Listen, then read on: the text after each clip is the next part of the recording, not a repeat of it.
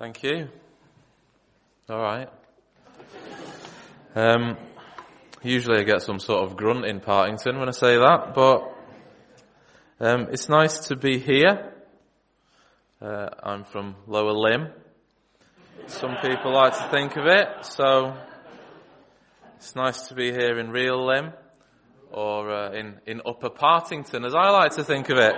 So, um, yeah, I'm I'm at the People's Church. Uh, we've been there for uh, ten years now. Of celebrating that. God's been really good to us, and He is good. And we, uh, I also work a couple of days a week for the Northwestern Baptist Association, helping churches that are applying for home mission, bit of publicity, event stuff like that. Um, I need to be honest. My youngest kid thought it would be a great idea to get up at half twelve this morning, um, and to stay awake till about two-ish. So apologies if I sound a little groggy, but I am a bit. And I'm also uh, recovering from a holiday. I'm recovering. Do I have to do my own thing here? Oh right, okay, that's fine. Usually, usually after the grunt, people just try to follow me, but I'll, I'll try and multitask. Let's try and do that. So, I'm recovering from a holiday. I have just spent five days in, in this place. See, there we go. I've just spent five days there, right? Uh, well, yeah, five nights, six days. We've had pure blue skies. We've had loads of sunshine. We've had loads of fun. We've had loads of steak. And um, it's really, really blessed to go there. Really blessed to go there with my parents, with my brother and his family, and, and with our kids.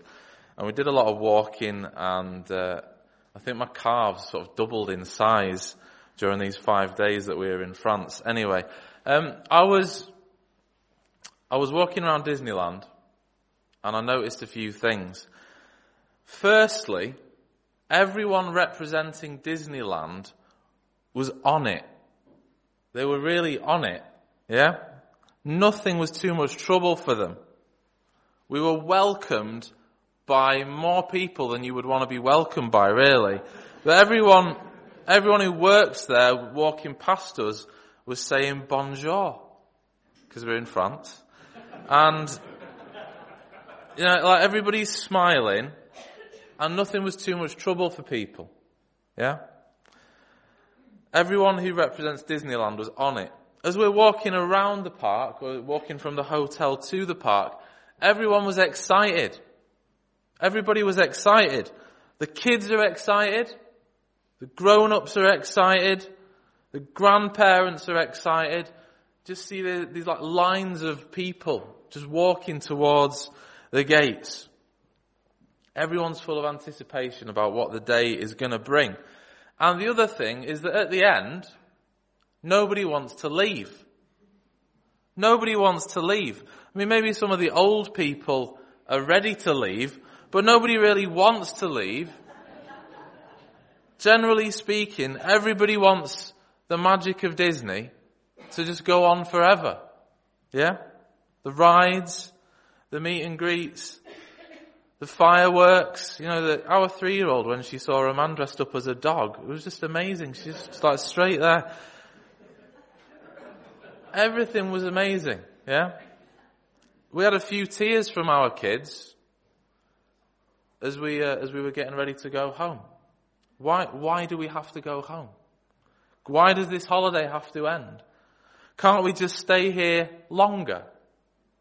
Kids crying because they don't want to leave. They've had an incredible time. We've had an incredible time, yeah? And it made me think about the church. It made me think about the church in general.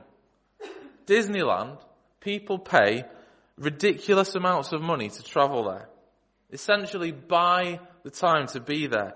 And when people wake up, they want to get there as soon as possible. And at the end of the day, nobody wants to leave. Everybody just wants it to keep going.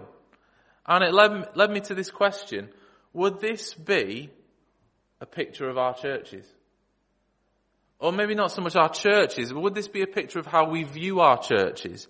I know that Disneyland and church are two completely different things, yeah? I know it, it might be like comparing apples and oranges, But just thinking in terms of how we approach church, how we view church, how we view our being part of church, is our approach to being part of church one where we're excited about being part of it? Where we're anticipating what God might want to do? And actually where we don't want this experience to end? Some of us may already be looking at our watches and thinking, how long has this idiot got left? but, um, or you might be thinking about the football later today. You know, and the, and the City fans who want United to win in a bizarre twist.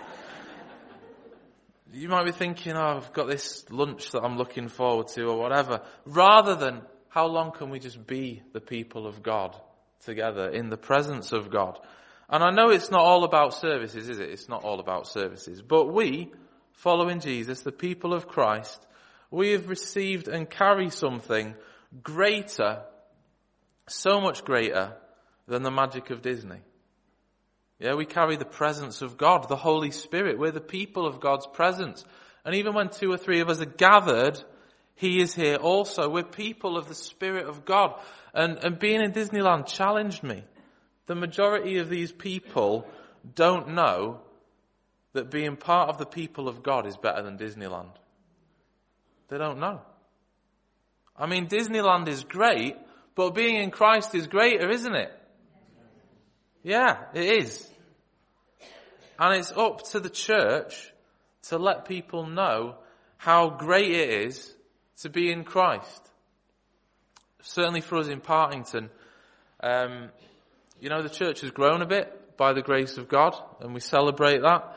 But at the same time, there's about 7,000 people in our community who don't know Jesus, who aren't following Jesus, and who are essentially lost. And we've got something that changes their lives and their eternities. And the desperateness of just how lost the lost are, you know, is, is a challenge, isn't it? We've got the message of grace and eternal life and we carry that. Do the people around us know that? Why is there loads of expectation as people queue up for Disney, but perhaps less expectation when we gather as churches? on Sundays or during the week? And could we as Christ followers, as the church, be even better than Disney at welcome? At greeting people, at reassuring people, at making sure people feel loved and valued and going the extra mile for each other. At making sure that people are desperate to be part of our community. Yeah? I mean, it's really encouraging to hear about the, the prayers for, for Sam and Chloe and Jasper We've got those names right. Jasper, Samson, Wolf, Clark. Um, but, you know, it's really encouraging to hear that and how you're being church in that moment. But could we, could we do that for the community that you're part of? Could you do that for the community that you're part of? My, my conclusion is that it's down to us. I've got no idea what the next slide is, but let's just press it. Oh yeah, I'm not there yet. It's down to us just to reassure you that we are going to get to the Bible, we're going to get to the Bible. It's down to us. It's down to us, the church, isn't it? I don't mean us, the minister, or the leaders. I mean us, the whole body. It's down to us to come with expectation and an openness as to what God might want to do as He meets with us this morning. It's down to us to prepare before we gather and to say, Lord, do you want to do anything in me? Do you want to do anything through me today? It's down to us to give people such a welcome and such love that they just want to be part of it again and again and again. It's down to us to share the good news with our friends and our neighbours that they'd want to be part of it too. Because maybe, I mean, maybe for you it's not, it's not Disney. Maybe it's something else. But for, for us it might be Disney. Do we give the impression do we tell everyone that Disney was amazing, the best time ever, but that being in Christ is quite good? Is that what our lives suggest? It might not be Disney for you. It might be, I don't know, Lymm Dam or something. But, but Or, or, you know, the, whatever you do socially. You know, this thing's amazing and being in, in Christ is quite good. It's down to us to be people of the Spirit of God who draw people into the presence of God so they can meet with the power of God and be changed by the love of God. It's up to us as the scattered church when we're not gathering here on a Sunday but the rest of our lives to go into all the world and to make disciples and to be the fragrance of Christ in our workplaces and in our streets and in the wine bars of Lymm and in our third spaces. It's down to us to be an irresistible community of faith to those who aren't part of it. And it leads me to Acts 2. Hey, Bible. Because the early church was growing day on day on day. They truly were an irresistible community. So I'm going to read it and then we're going to unpack it a little bit. Acts 2.42. They, that is the community of believers, devoted themselves to the apostles' teaching and to fellowship, to the breaking of bread and to prayer. Everyone was filled with awe at the many wonders and signs performed by the apostles. All the believers were together and they had everything in common. They sold property and possessions to give to anyone who had need. Every day they continued to meet together in the temple courts. They broke bread in their homes and they ate together with glad and sincere hearts, praising God and enjoying the favor of all the people. And the Lord added to their number daily those who were being saved. Isn't that what we want to see in our communities? For daily the number of believers to be increasing because daily people are being saved. People are turning to faith in Jesus. The early church was an irresistible community. Why?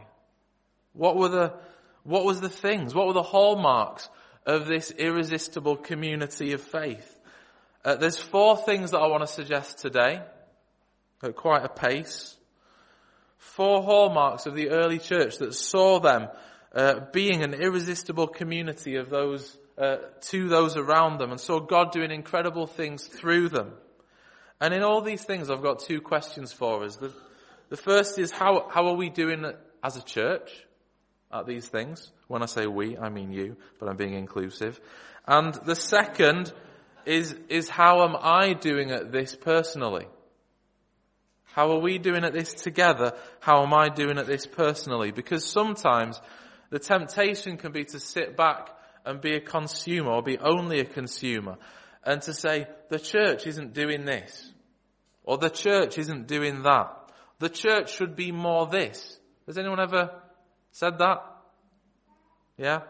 No? Um, but we're, we're the church, aren't we? We're the church. The church isn't them. The church isn't the leaders. The church includes all of us. So we all take responsibility and maybe, you know, today we might, God might want to challenge uh, some of us to, to not only be a consumer, but to be a contributor, to be a participator. If there's something here that you think, you know, that you're passionate about, that resonates with you, and you think, yes, that's what I've been saying for years, you know, maybe, maybe God would just want to draw a bit of a challenge and say, well, get involved. Make, make a difference. You start with something in appropriate ways and under the care and love and wisdom of the people God has called to lead the church. But maybe God might want you to be part of the solution. So as I read Acts 2, I think, no wonder this was an irresistible community. Maybe if we can grow in these areas, we too can be an irresistible community. And it might be that some of what we look at today affirms what you're doing, and it affirms what you're about, and you think, yeah, we're on the right track, and God's doing some great stuff. And if that's the case, praise God. And if it isn't the case, praise God. First one. Don't know who he is. They took teaching seriously. They took teaching seriously. They devoted themselves to the apostles' teaching. That's what we read. Now, I'm not, please don't mishear me. I'm not saying that you don't take teaching seriously. I'm just saying let's look at them. They did take teaching seriously. Uh, not only that, but we see that in the verses before and in the chapters after, that they shared the message of Jesus with boldness, fearless in the face of opposition. They were devoted to teaching, receiving teaching, and they were devoted to teaching, proclaiming the message of Christ. They were people of the word before they actually had the word. Weren't they? And actually, perhaps it's easier for us to be devoted to the word now more than it ever has been. The Bible, certainly in our culture, has never been more accessible than it is today. You can listen to it on an MP3 or on a CD or online. You can download an app. You can read it on your phone. You can have 50 different translations of the Bible on your phone for free. You can have daily Bible reading notes that you can pick up or that you can have down, uh, sent over to you, emailed or messaged over to you every day. You could go for the classic approach and open your Bible. The Bible has never been more accessible than it is today. Are we people who take the word seriously? The early church were devoted to the apostles' teaching. Would devoted describe your devotional life? You want to see what I did there? Um, has the has the word become an optional extra? Something that we get into if we have the time? Are we people of the word growing in our love for the word? And are we willing to bring ourselves under the word? You know, it's easy to make God in our own image, isn't it, sometimes? Or to become post-biblical Christians who say that we believe, but we don't actually know what we believe. We, we know Psalm 23 and we know that God is love and, and there's, there's nothing else. There's no roots. There's no depth. There's no word living in us. Are we willing to be uh, shaped by the word, even if the word disagrees with my conduct? I mean, that's a swine, isn't it? Sometimes when that happens, when you get to the word and you go, oh, I'm gonna, I'm gonna have to change then, because this is the word of God. Why is it that we can spend 20 minutes a day easily on Facebook or other social media sites, in magazines, Netflix, whatever, but that we can struggle to be people of the Word. Hebrews 4 says this, the Word of God is alive and active, sharper than any double-edged sword. It penetrates even to dividing the soul and spirit, joints and marrow. It judges the thoughts and attitudes of the heart. We've got to have the Word in us. We've got to be people of the Word. The early church, they were devoted to the word and they preached Christ boldly. They preached Christ crucified for people's sin to put them right with God. That's still the gospel. And if we're in Christ and we've experienced that, then we're called to share that with those around us. Jesus didn't die to make us nice people who keep it to ourselves. Second one. Deep fellowship fellowship. The Greek word, oh, I've spelt it wrong, haven't I? Yeah. Yeah. I did that deliberately to keep myself humble. Um, so, um, because I'm about to amaze you with some Greek, right? The, the Greek word is, I'm not gonna, it's not coming up there, don't worry. The Greek word is fellowship, yeah. The Greek word is koinonia. Koinonia. Common unity, relationship with God and with each other, where we're one in Christ. One community of believers participating together. In society today, our emphasis may be on the individuals who make up uh, a community. But in koinonia, the emphasis is on the community who are one. A really strong fellowship of believers. And we see this in three different ways in the passage, which actually makes this a seven point preach in disguise. But I'm putting these other three things under this broad heading of fellowship, where we're one with Christ and we're one in Christ together. We're one with Christ, we're one with each other. So these three subpoints to the word fellowship. All the believers were together and had everything in common. Right? There's a unity there, isn't there? There's a common unity there. We're together in every sense, in heart, in vision, in values, in purpose. I think actually the Baptist way, done well, is a brilliant way of finding the common ground and the unity of the people of God. Because it's not the boss saying, this is where we're going and if you don't like it, get off the train. It's all of us together saying, this is where we as a body believe Christ is calling us. And we believe this together for our church and our community that we're trying to reach. And that's just really powerful, isn't it? Yeah. Sub point two, really point four. There was a, they were a community of hospitality and love. They were a community of hospitality and love. They broke bread together in their homes. They ate together with glad and sincere hearts.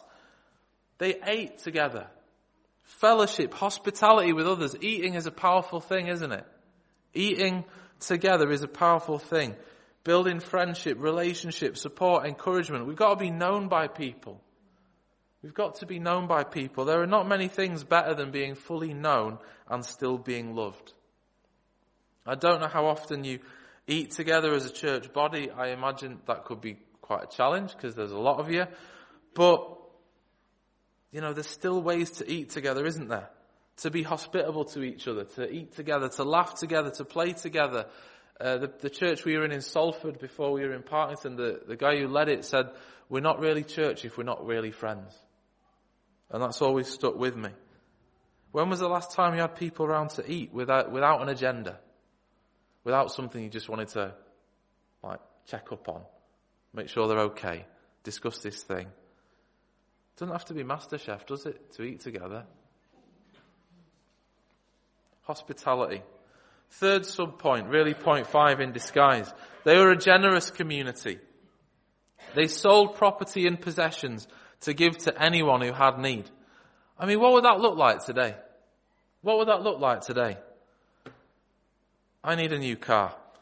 Um, and I've come to Lymm. Yeah? But we've, we've become so individualized as a society, haven't we? That sometimes we justify our tightness. You know, well, they've got their money, we've got our money, and if they'd been wiser with their choices, they wouldn't have this need now. Could we be a community where needs are met? Where people aren't judged for needing help, but where they're blessed when they need help? What would happen? What could happen if we put the needs of others ahead of our own desires? I don't know how much people give here. This isn't a giving preach in disguise. But the early church were generous. Not that it could be hoarded, but that it could be a blessing to all who had need. How are we doing at being generous? I heard someone preaching uh, a couple of weeks ago, and uh, he was talking about how he'd gone to a conference and he was just out for dinner uh, after the conference. And this guy, the waiter, he got into a conversation with a waiter, and uh, the waiter said, "Oh, the Christians are in again. It's the time of year when the Christians come, and they're here again." And this guy, I mean, the, the waiter didn't know he was a Christian, but this guy said, oh, "How do how do you know?" How do you know the Christians are in? And he said, Nobody buys around for their friends. They all buy one drink for themselves. We get more complaints and we get less tips. Do you want to be a Christian? And experience God's life changing love? Well, if it does that to you, you know, what's the message that our lives uh, convey? What if we could be that community? What if you could be that community, that fellowship of grace and hospitality and generosity and common unity? You know, I think we'd be an irresistible community to those around us. If we were going maybe into our workplaces and going, you've just got to be part of church because we're so loving and we're so generous and you'd be so welcome and you'll experience God. Third hallmark. Let's see if we've spelt this one. The presence of the Spirit. Definitely the third point. The early church were people of the Spirit. Signs and wonders evident in the community. Everyone was filled with awe at the many wonders and signs performed by the apostles. I believe that the Spirit of God is for today. I believe that the Spirit of God is for today and is for the church today and that we're, we're called to be people of the Word and the Spirit and that every believer can play their part in that. The Spirit of God is in every believer, isn't He? Present in every believer. I don't think there's anything in the Bible that leads me to believe that the Spirit of God has died out if the fruit of the Spirit is for the church today. The gifts of the Spirit are for the church today as well. We read in 1 Corinthians of all the crazy stuff going on in Corinth. They were a spirit-filled people, weren't they? There's all sorts of pastoral chaos going on. And Paul's response is not, well, let's just get rid of the spirit. Is let's bring, let's bring our lives under Christ again and bring some order to the chaos, but not neglect the gifts of the spirit. Paul writes to the church in Ephesus, be filled with the spirit. But in the Greek, they have this ongoing tense. So it's not a one-off event. It's not like a, this happens at baptism and then that's it. Or you get baptized and then you have a second blessing and then that's it. Or whatever theologies might people have. Is an ongoing part of your life.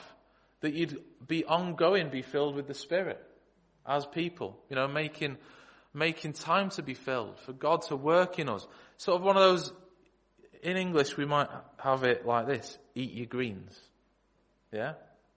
Eat your greens. It's a good philosophy for life, isn't it? Not just a one-off event. Some of you aren't sure. In Partington, eat your greens, you know, is a, is a good piece of advice for life in general. Oh, it happened once, I've done it. Have a balanced diet. Have a happy marriage. It's not a, it's not a one-off moment, Scott and Jazz. You know, it's, it's like a, it's an ongoing thing. Isn't it? It's like, oh, there was this one day when I had a happy marriage. No, have a happy marriage. Be filled with the Spirit. Be filled with the Spirit. Being a Spirit filled people is not about being modern. It's not about being contemporary. You know, you can sing songs from the year 2000 onwards and have no Spirit, can't you? without the Spirit. You know, are we open to the Spirit personally? Are we open to being used by God with the gifts of the Spirit personally? Do we make space for that in our times as we gather? You know, uh, in church or in small groups and the other ways that you can gather as church. Because the gifts of the Spirit are given for the building up of the church. As we grow as Christ followers, the Spirit of God comes to dwell in us and fill us. We grow in the gifts and we grow in the fruit of the Spirit. Uh, we read this in Galatians 5, uh, verse 16 onwards. Live by the Spirit. Did I put, let's see if we put this in. No, we didn't. Okay. Live by the Spirit, I say, and do not gratify the desires of the flesh.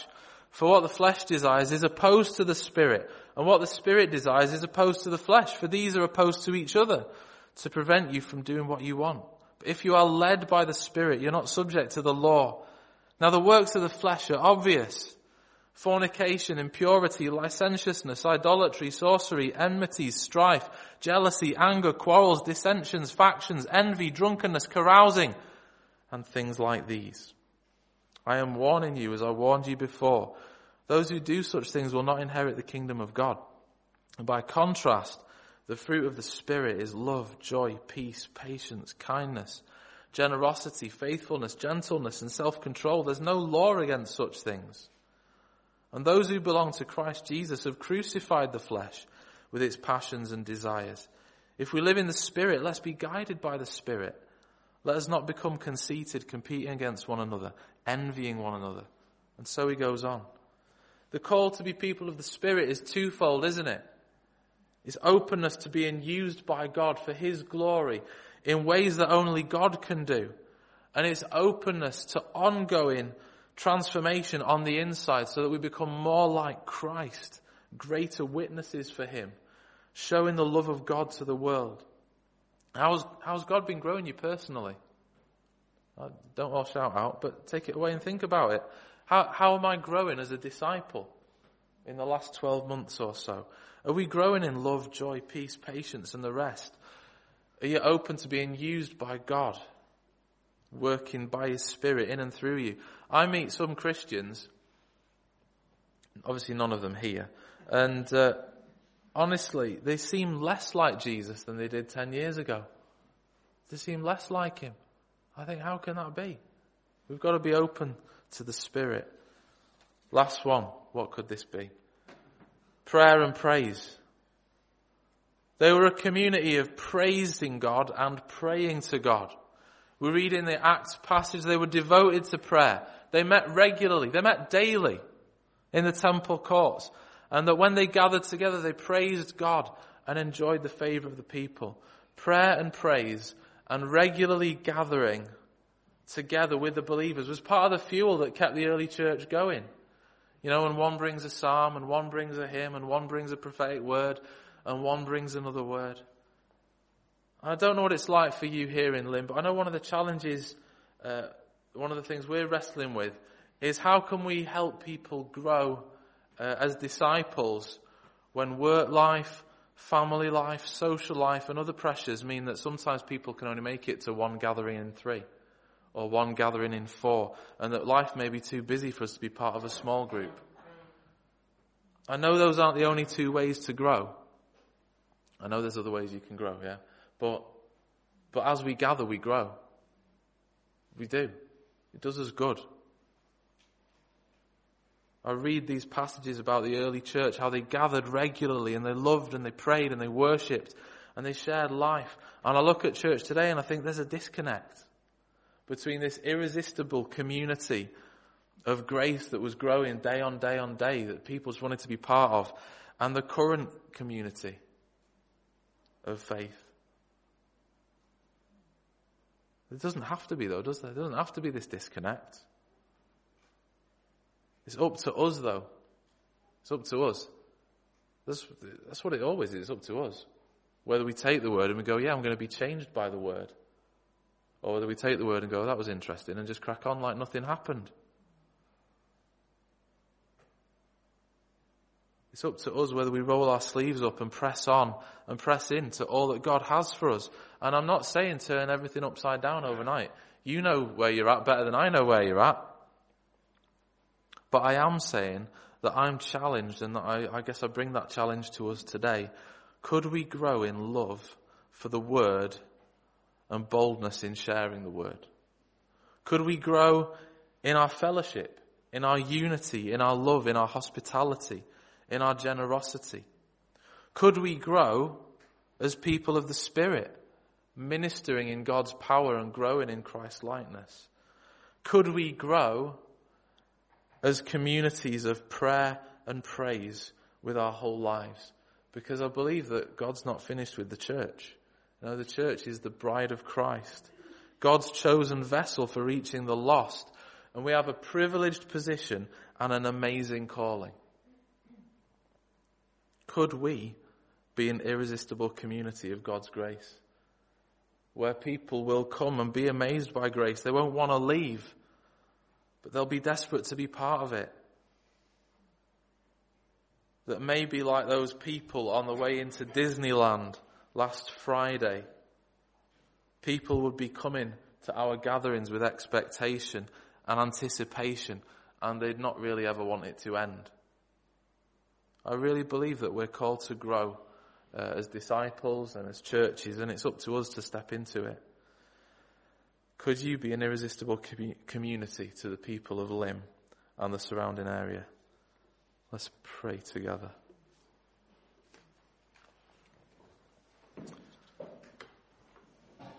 Lord God, we thank you uh, for everything that you're doing here.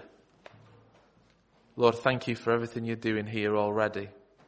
Thank you for uh, testimonies this morning of the love of this fellowship uh, for little Jasper and his parents.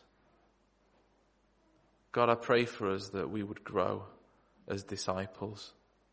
Lord, that we grow in every sense of being disciples, that we grow in our love for your word, that we grow in our unity and our deep fellowship. Lord, that we grow as people of your spirit that we grow as people of prayer and praise. Lord, come and, and fill us afresh with your spirit now.